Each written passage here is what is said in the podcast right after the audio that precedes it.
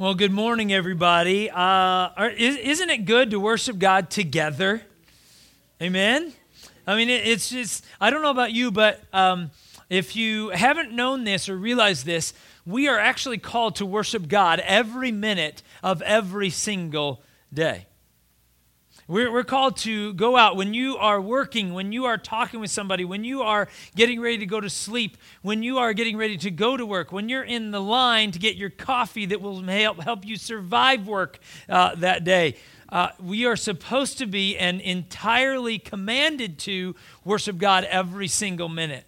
But there's something special about coming together as a group and worshiping God publicly, corporately, as a church together.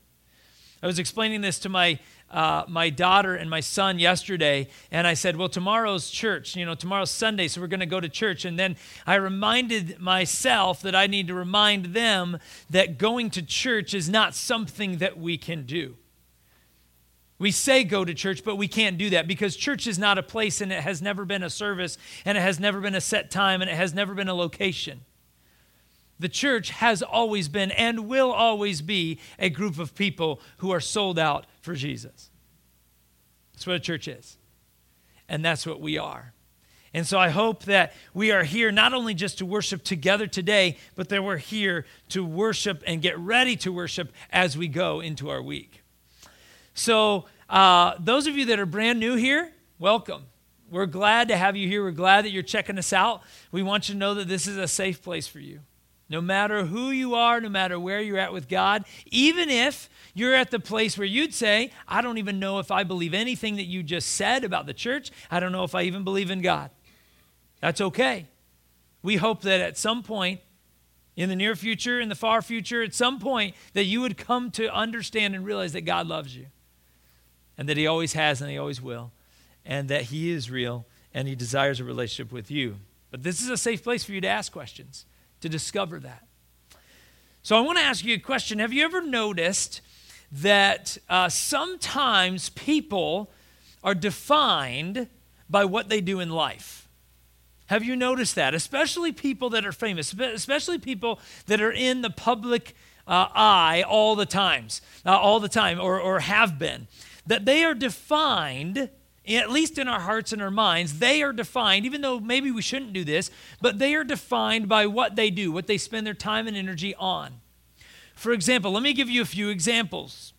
For example, this guy, Chuck Norris. He has become synonymous with tough guy stares, roundhouse kicks, and a whole internet sensation of Chuck Norris facts. You guys know what I'm talking about, don't you? Because you probably have heard them. If you go on the internet, you can find not one, but many websites that are dedicated to Chuck Norris's toughness.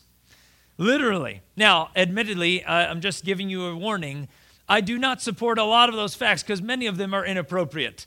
Because as I was thinking about this, I decided to look some up and I thought, oh, these are some of the, these are bad. but I want to share with you a couple of them that are not inappropriate and they are kind of funny. But these are things that Chuck Norris did not ask for, but because of who he is and because of the roles that he has played in movies and in TV shows, they are just a persona that people think about when they think of Chuck Norris. Let me give you a couple of these funny facts that are not facts but are funny anyway. Chuck Norris doesn't read books, he stares at them until he gets the information he wants. That's pretty good stuff. Let me give you one more. People wanted to add Chuck Norris to Mount Rushmore, but the granite was not tough enough for his beard. That's pretty good stuff. I could read quite a few of these, but I won't bore you with them. But the truth is that sometimes we have a persona and we are defined by what we did in life. Let me give you another example. This is going to be very generational, but let me show you a symbol. Who does this represent? Who does it represent? Michael Jordan, his airness, right? Air Jordan. Now, a lot of us in here, there would be a few of us in here who would say, Who's that? I know that that seems unlikely, but it's true. But this symbol, we know this celebrates and this I- imitates Michael Jordan. When I say Michael Jordan, what is the very next thing you think of? Basketball, right? Obviously. You don't think of like, you know, oh, he has this many kids, or this is who he's married to, or this is how tall he is, or no. You know what we think of? When I say Michael Jordan, automatically basketball. Automatic. You don't have to think about it. When I say it's kind of like the psychologist, okay, what do you see in this picture? When I say Daisy, what do you think? When I say flower, what do you, you know, right? I mean, when I say Michael Jordan, you think basketball. You don't have to think about it. It's because he's synonymous with it. Let me give you one more example. Hey, let me show you one more picture. This is a little bit more uh, up to speed. Who's this guy? Go ahead and say it out loud. Who is this? Sheldon. But that's not his name, is it? Does anybody know his name? Jim Parsons. Thank you. We got two of you that know. That's what I thought. I knew, I figured somebody would know. I, I figured we'd have somebody know because he's very famous. But we think of him, when we see him, we think Sheldon. The, the truth is, he's never going to get away from that. we all know that. When anybody sees him, they're going to call him Sheldon. That's just how it's going to be. Why? Because he played the role so well.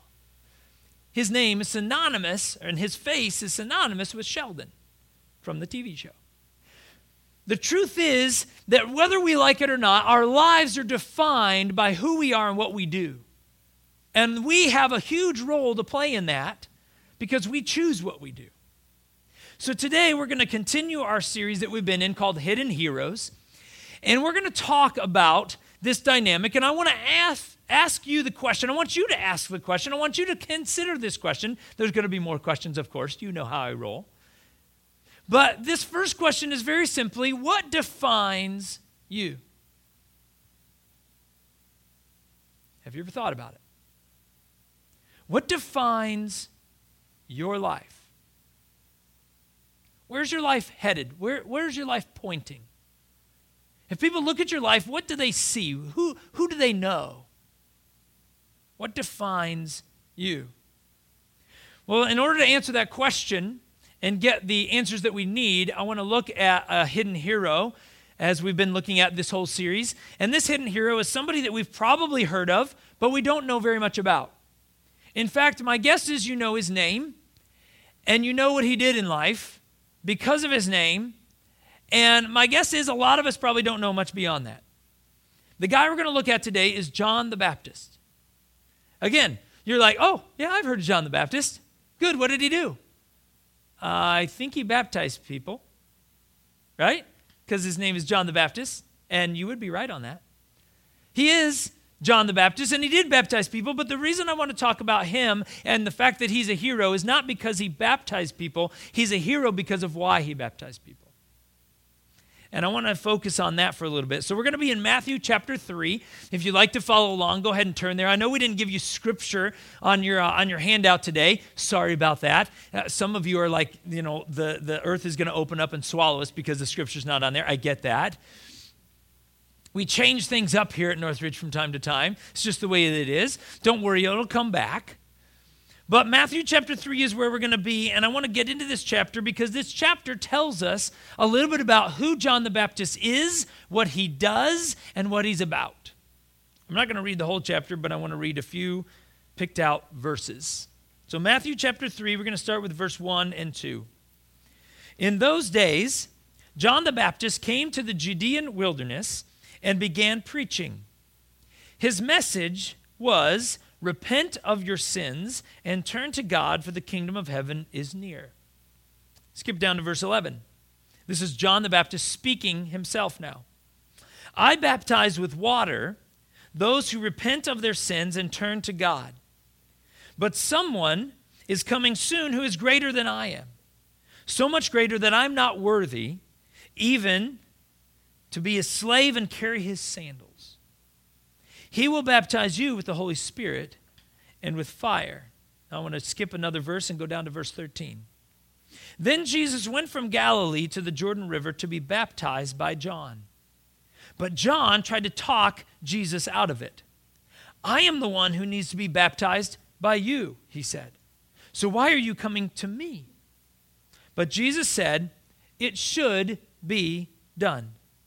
For we must carry out all that God requires. So John agreed to baptize him. Now, from this chapter, and I didn't read all of it, obviously, I read just a few verses, but from this chapter and from this, especially the verses I read to you, we learn a couple of things or a few things about John the Baptist that we need to take notice of. In fact, there are two things very specifically that we learn from John the Baptist's example and his life that you and I definitely need to learn, we need to understand, and we need to live according to. And let me just tell you this first one is really exciting. this first point. And that first point is this it's not about you. See, isn't that exciting? Aren't you guys just, man, I'm glad I got out of bed this morning for that one. You are so encouraging. It's not about you. Woo! Let's go take the world. Right? But the truth is, it's not about you. It's not about me. And from John the Baptist's life, we see that this is true. Let me go back and read what I just read. In those days, John the Baptist came to the Judean wilderness and began preaching. His message was what was his message? Repent of your sins and turn to God. In other words, surrender yourself to God who is much better and bigger and can bring you salvation. Surrender, repent, turn, from yourself and give yourself to God. Verse 11 I baptize with water, John says, those who repent of their sins and turn to God, who realize that it's not about them, but it's about God. But someone is coming soon who is greater than I am, so much greater that I'm not worthy even to be his slave and carry his sandals. In other words, what John is trying to say is it's not about me. You see me, I'm baptizing all these people. People are coming in, in by tens and by hundreds and even maybe, we don't know, by thousands. They're coming to John the Baptist. And John the Baptist is constantly saying, But it's not about me. There's somebody coming who's far greater than me. In fact, so great, I can't even carry his sandals. I am nothing compared to him. In other words, John is saying it's not about me. You guys have probably heard of this book. It's called The Purpose Driven Life. I don't know if you know this, but it's the only book second to the Bible that's been translated in more languages. The Bible's been translated into the most languages of any book in all of history. It's also sold more, the Bible has.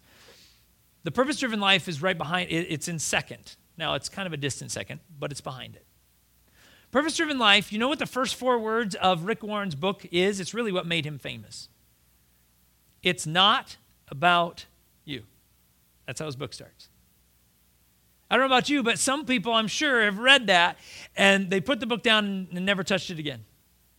Because they're like, uh, who are you to say it's not about me? You don't know me. I'm awesome. Right? But but the truth is it's not about you. And, and that's what he starts with, and, and, and he talks about this. So so here's my next question right? Because that's how I kind of think. I think in terms of questions. If it's not about you and it's not about me, definitely not about me. If it's not about us, then who is it about? Well, I think we know the answer to that, right? It's about Jesus. It always has been and it will always be about Jesus. And here's a paradox. And I don't know if you uh, have heard a lot of paradoxes, but the Bible has a ton of paradoxes. Paradoxes are, this is not the correct definition, but this is Brent definition. Okay? So I'm just, I, I like to clarify so that when you try to share this with somebody else, they'll look at you like, where in the world did you hear that? Oh, it's my pastor. He's crazy. It's fine. But the, the, let me just tell you what really what I kind of see a paradox is. A paradox is something that is absolutely true, but it doesn't seem like it can be true. That's what a paradox is. A paradox is something that seems to be at odds with each other, but it's not. It's true. Okay, let me give you one of the most powerful and true paradoxes that is presented in the Bible and to us as followers of Christ. It is this tandem understanding that it's not about you, yet God sent his one and only Son, Jesus, to die on a cross and rose from the grave and suffered and bled and sacrificed himself for you. So God kind of made it about you. But it's not about you. Isn't that a weird paradox? It's not about you. It never has been, and it's never going to be. I'm sorry. Yet God loves you so much that He sent His one and only Son to die on the cross for you. So it's kind of about you, but it's not about you. Is your mind spinning yet? It's called a paradox because both of those things are actually true and they actually do work together. But it truly is not about you. Let me, let me try to clear this up with a little scripture. Colossians chapter 1, verses 15 and 16. Listen to what this says and what this tells us about the origin of you and me and the earth and God and Jesus. Okay, listen to what it says. It says, Christ, Jesus, is the visible image of the invisible God. Jesus existed before anything was created. Did you know that? Jesus didn't like start existing when he was sent to earth as a baby. He existed before the planets, before the universe. Jesus has always existed. That's what it's saying. He existed before anything and was created and is supreme, uh, was created and is supreme over all creation. So, in other words, he existed before creation and he is supreme over all creation. For through him, through Jesus, God created everything in the heavenly realms and on earth. He made the things we can see and the things we can't see. Did you realize there's things that we can't see in this world? It's the spirit world, such as thrones, kingdoms, rulers, and authorities in the unseen world. If I were to just sum this up, what it's saying is it's always been about Jesus and it's always going to be about Jesus. That's really what these two verses are saying. It's always been about Jesus and, all, and it always will be. Let me go to the purpose driven life to kind of help because I don't know about you, but that still is tough language to get, right? I don't know about you, but okay, Jesus existed before time, like nobody created him. So how did that? Ha- how did he start? He didn't start. Does that hurt in your brain? It does me, right? It's kind of like when I'm trying to do math. It hurts, right? And, and so let me, let me go to the purpose driven life and tell you how Rick Warren describes this because I think he has a very powerful way to describe this. I just want to read a little portion from, uh, from an excerpt from his book when he's talking about this dynamic of our purpose and our origin. Listen to what he says. Rick Warren writes Contrary to what many popular books, movies, and seminars tell you, you won't discover your life's meaning by looking within yourself. Oh man, does that dig against our culture today? Find your strength, your inner strength. Let's all sit down and find it. They're not going to. They might be lying to themselves and saying they did, but they didn't. You know how I know? Because it's not in there. That's what he's saying. Now, listen to what he says. You won't discover your life's meaning by looking within yourself. You probably tried that already. A lot of people have, a lot of people do. You didn't create yourself, so there is no way you can tell yourself what you were created for. If I handed you an invention you had never seen before, you wouldn't know its purpose, and the invention itself wouldn't be able to tell you either. The only the creator or the owner's manual could reveal its purpose. Isn't that true? It's true. Now, listen to how he goes on, and he uses an illustration. This is a great illustration. Rick Warren says, I once got lost in the mountains. When I stopped to ask for directions to the campsite that he was trying to get to, I was told, You can't get there from here. You must start from the other side of the mountain. I get this because I've been in the mountains a lot, and this is true. Sometimes you literally can't get there from a certain side of the mountain. Sometimes you have to go all the way back around. And so that, that's what they told him. In the same way, he says, you cannot arrive at your life's purpose by starting with a focus on yourself. Oh man, that digs into our culture.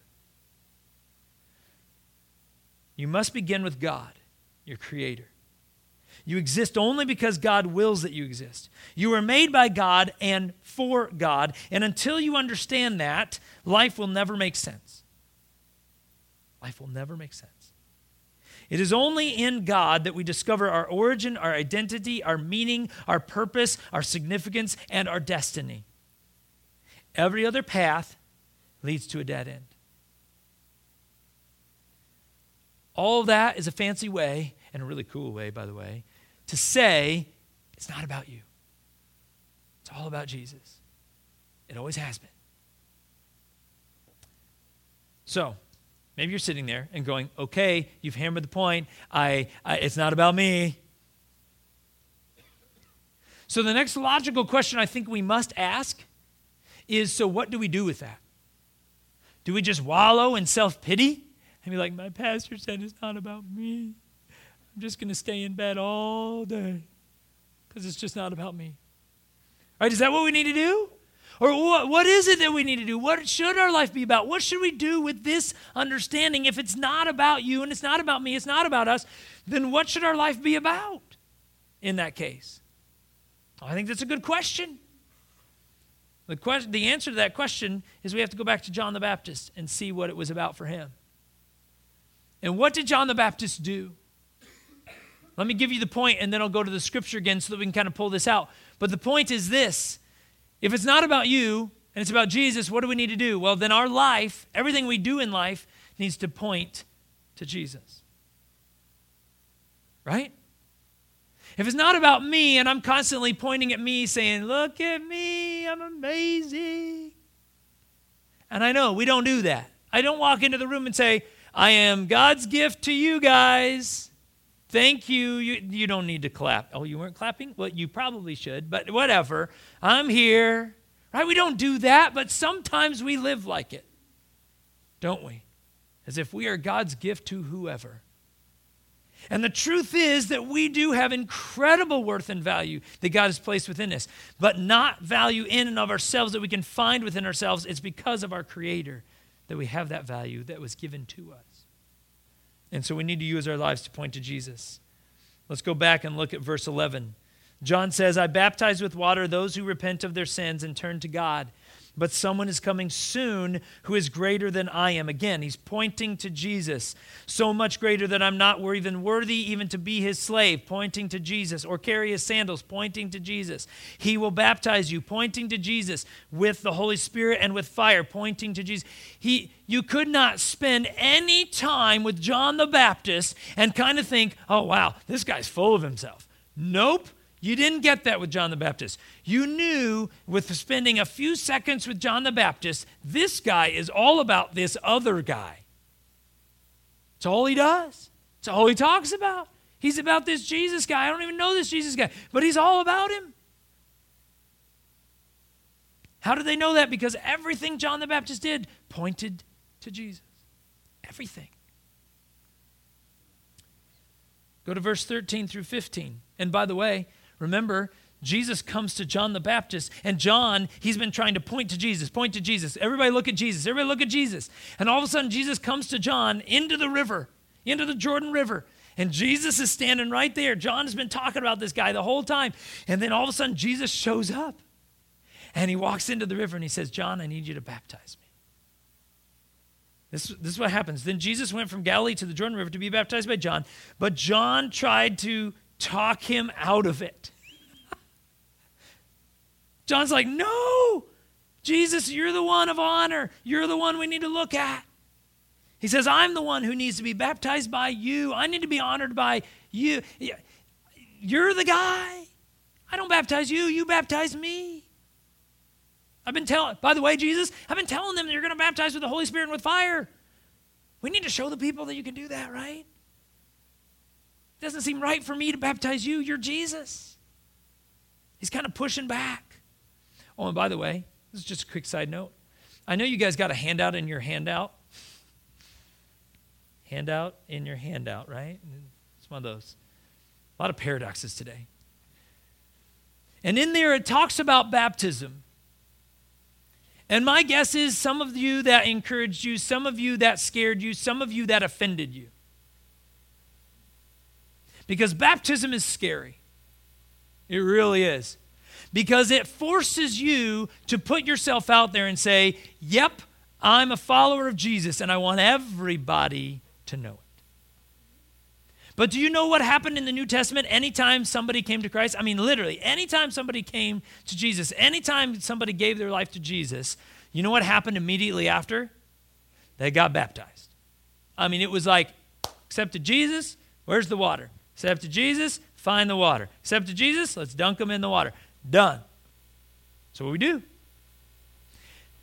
And let me just give you this understanding because a lot of people would say, well, it's not commanded to be baptized.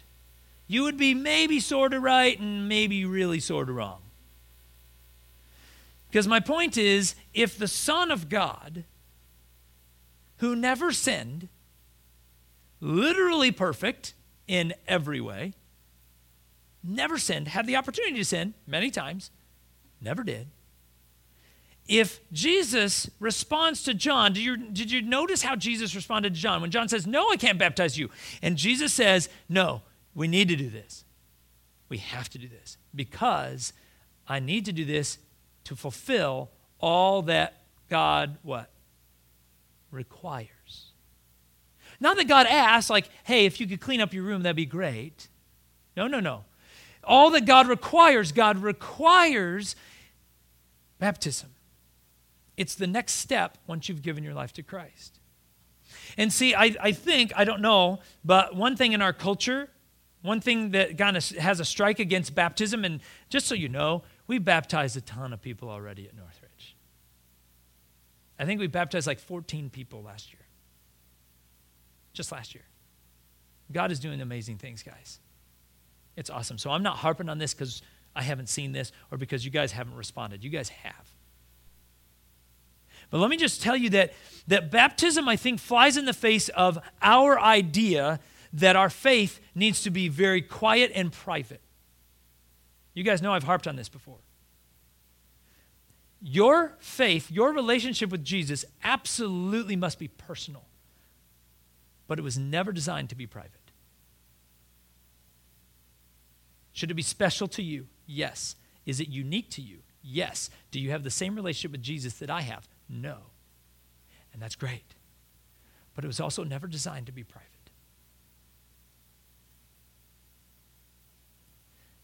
Baptism is one, only one of thousands of ways for us to go public in our faith. And Jesus himself did it, even though he didn't need to but he did because it's all that God requires. Notice what's interesting is Jesus is pointing to his heavenly Father when he got baptized. Because he's saying, it's not about me, even. Jesus said, it's not even about me, it's about God. It's about my heavenly Father who wants to save everybody. And so I'm going to get baptized as well, even though he didn't need to, in terms of spiritual salvation.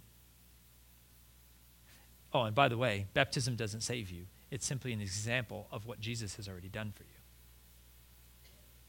So I will just say this if you've never been baptized, let God speak to you about it. He may or may not be telling you to, but just allow God to, to speak to you on it. And whatever He's saying, respond. Respond to whatever that is. Now, the truth is, that all through God's Word, we see from front cover to back cover in the Bible, people are constantly pointing to Jesus, pointing to God. Let me give you three quick examples. Let's go back to the book of Daniel, Old Testament. Daniel is a wise man, an advisor to the king. And the king of that empire asks a completely impossible task. His task is this he has this incredibly crazy, weird dream. And he wakes up the next morning, and I don't know if the king had something bad to eat the night before and he was just in a bad mood or whatever it was. But he goes out and he sits in his court and he goes to all of his wise men. Daniel was not there at that moment. I don't know where he was, but he wasn't there. And so he goes to all of his other sorcerers and magicians and astrologers and wise advisors, all that stuff. And he says, Listen, I want you to do something. I want you to tell me what my dream was that I had last night. I'm not going to tell you my dream. I want you to tell me my dream. And then I want you to interpret it for me. How many of you, if you're a wise man or an astrologer, you're going, What? You want me to tell me tell you what your dream was and then interpret it? Just tell me your dream and then I'll tell you what it means. the king was smarter than that. He's like, "No, no. I know you guys are yeah, you, you're faking it." And so I want to test this. And, and so that when they do that, and all the people, they say, King, we can't do this. This is literally impossible. We absolutely can't do this. You know what he says? He issues a decree that all of the astrologers, magicians, sorcerers, they're all going to be executed. That's, that's his next word. And so Daniel's like, oh man, this is bad. Because Daniel's one of those guys. He's going to be executed, even though he wasn't at the, in the palace at that moment. And so he says, "Hey, let me go talk to the king." And so he goes before the king and he's going to interpret he's going to not only interpret the dream, but he's going to tell the king his dream, even though the king has told nobody. This is what Daniel says before he tells him the dream and interprets it. Listen to what he says. Daniel says or replied, There are no wise men, enchanters, magicians, or fortune tellers who can reveal the king's secret, but there is a God in heaven who reveals secrets. In other words, what, he sa- what is he saying? What Daniel's saying to the king is listen, I am not smart enough. I am not good enough. There is no way, no way that I should know your dream and should be able to tell you what it means. So when I do, it's good stuff. When I do, I want you to understand where the power comes from. It's not me, it's God. Clearly, he's pointing to God. Joseph does the same thing. Go back to the book of Genesis. Same thing. Joseph is in front of the Pharaoh. Pharaoh says, Hey, I have this dream. I need you to interpret it. And Joseph, he knows he's going to have to put up or, or kind of you know, do something. But this is what he says to the king right before he interprets it. It is beyond my power to do this, Joseph replied, but God can tell you what it means and set you at ease. Let me give you one more example. Jump to the New Testament. Jesus has come and gone. He already died on the cross, rose again, ascended to heaven. Okay? Paul, the Apostle Paul, and the Apostle Barnabas are rolling around to all the different communities telling everybody they can find about Jesus. In other words, they're pointing to Jesus, pointing to you guys should accept Jesus. You need Jesus. Jesus saves. Okay? And they end up in this one community where Paul, this guy, uh, is there and he's crippled. He's been crippled for a very long time. His muscles don't even work because he's been crippled for so long, so many years. And Paul heals him. The community is astounded, clearly. And they're like, wow, this is amazing. I want to read what happens next.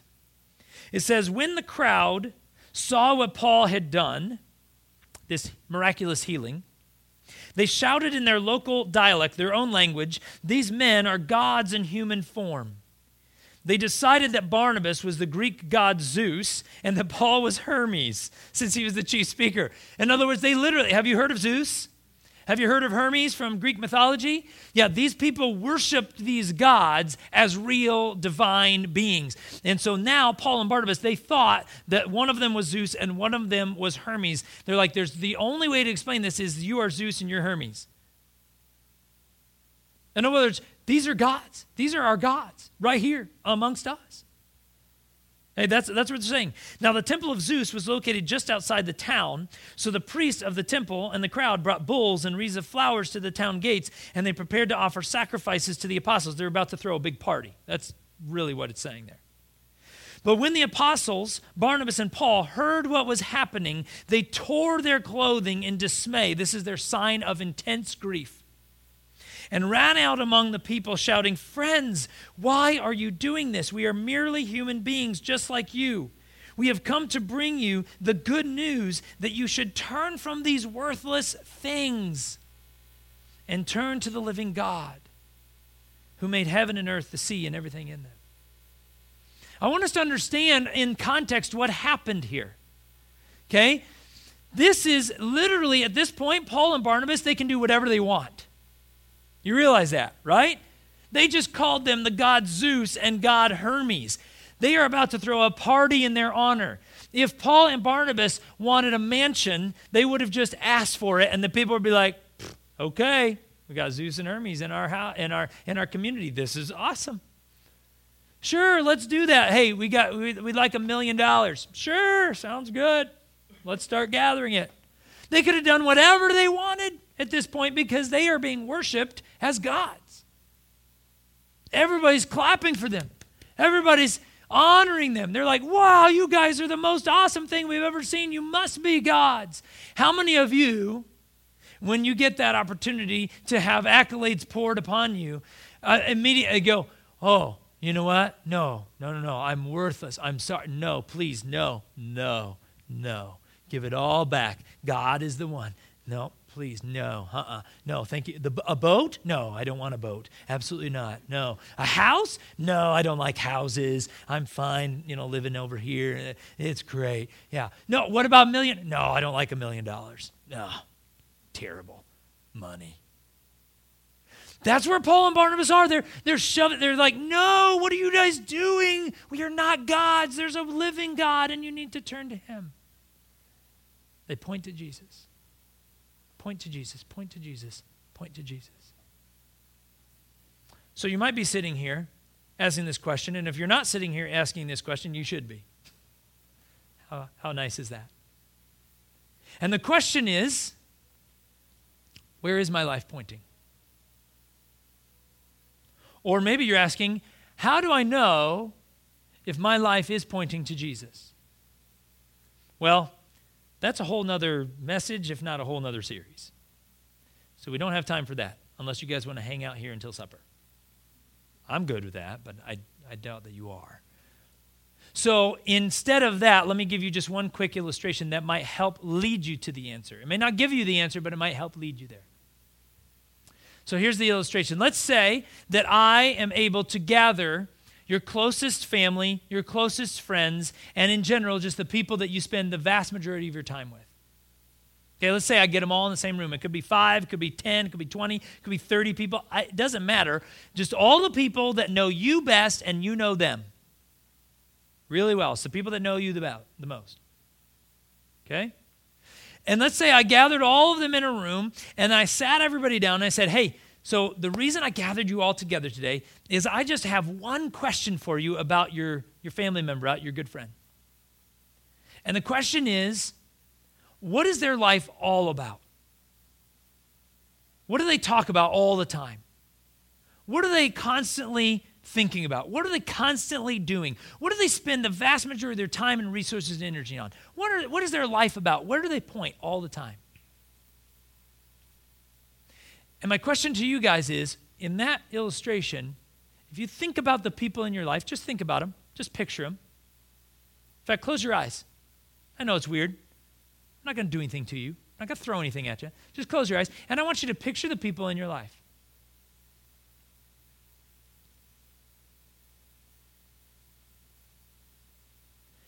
And I want you to think if I ask them that question, where does their life point? What are they all about?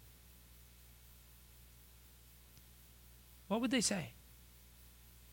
What would their answer be? You can open your eyes. That at least starts you down the road of what your answer is, doesn't it? Whether it's to Jesus or whether it's something else.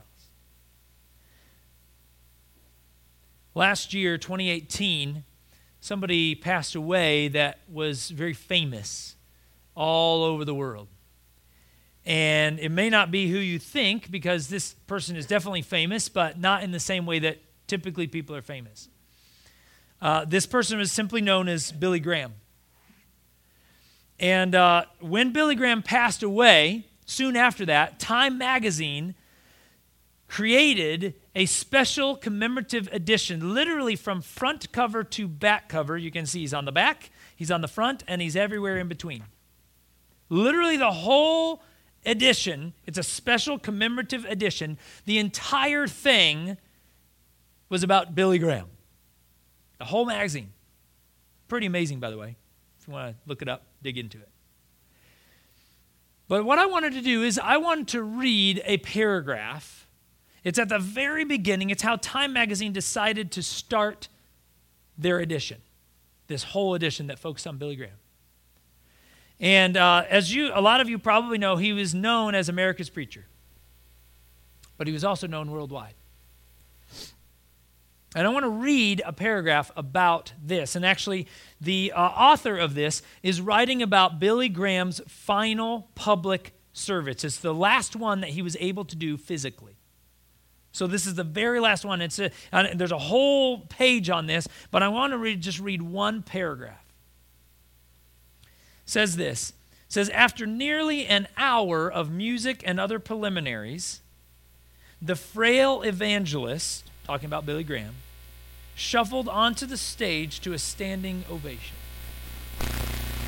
Helped by his son, he slowly made his way to the pulpit where he would deliver the same simple message he had preached to more than 215 million people in more than 185 countries during more than half of a century.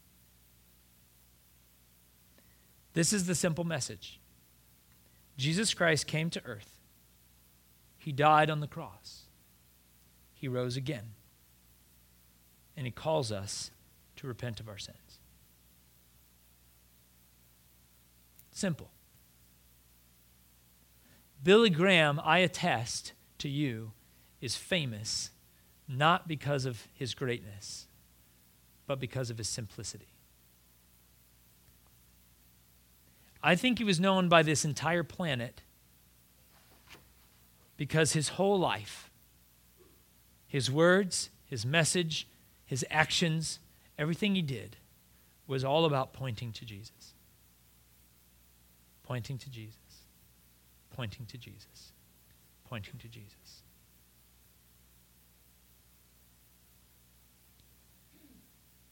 The truth is, you and I are not Billy Graham. I don't know if you noticed that. And I want you to understand you're not called to be Billy Graham. Neither am I, even though I'm a pastor. I'm not called to be Billy Graham. Neither are you. But can I tell you what we are called to do? We are called to do what Billy Graham did. And that is everything that we do in life needs to point not to ourselves, but to Jesus. If we do that, Jesus will be lifted up in a powerful way. So, normally, what we do is we pray, and then we stand up and we sing a great song. We're not going to do that. I know I just wrecked some of your worlds. Kind of like me sitting in a different place. If I'm not sitting right there, you're like, I can't worship because my pastor's in the wrong seat. Just wait. I may end up back by you. We might even have people sitting in the front row because they're avoiding sitting by me. it's going to be awesome.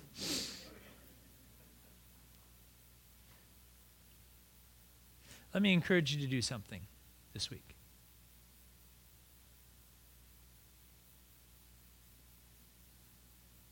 whatever you have planned for this week, ask yourself how can I use my life to point to Jesus? Because if you're a follower of Christ and you're doing anything less than pointing to Jesus, then you haven't quite gotten to your mission yet. That's true. And I believe it's even, I don't know if it can be stronger than belief, but it's stronger than belief for me. I, I know that God, that Jesus wants to reach people all around this area, and you, each one of you, are a part of that. But in order to do that, you need to point to Jesus so people know who you're about. So this week, can I encourage you? Ask the question on a daily basis? Am I pointing to Jesus? How can I point better? How can I point more consistently? It can be simple. You might even become famous like Billy Graham. And the truth is, Billy Graham would not have been okay being on the front of a magazine. Yet he knows if it would have exalted Christ, he would have been okay. And if you look into this, you'll see that it does. So, where's your life pointing? Let's pray.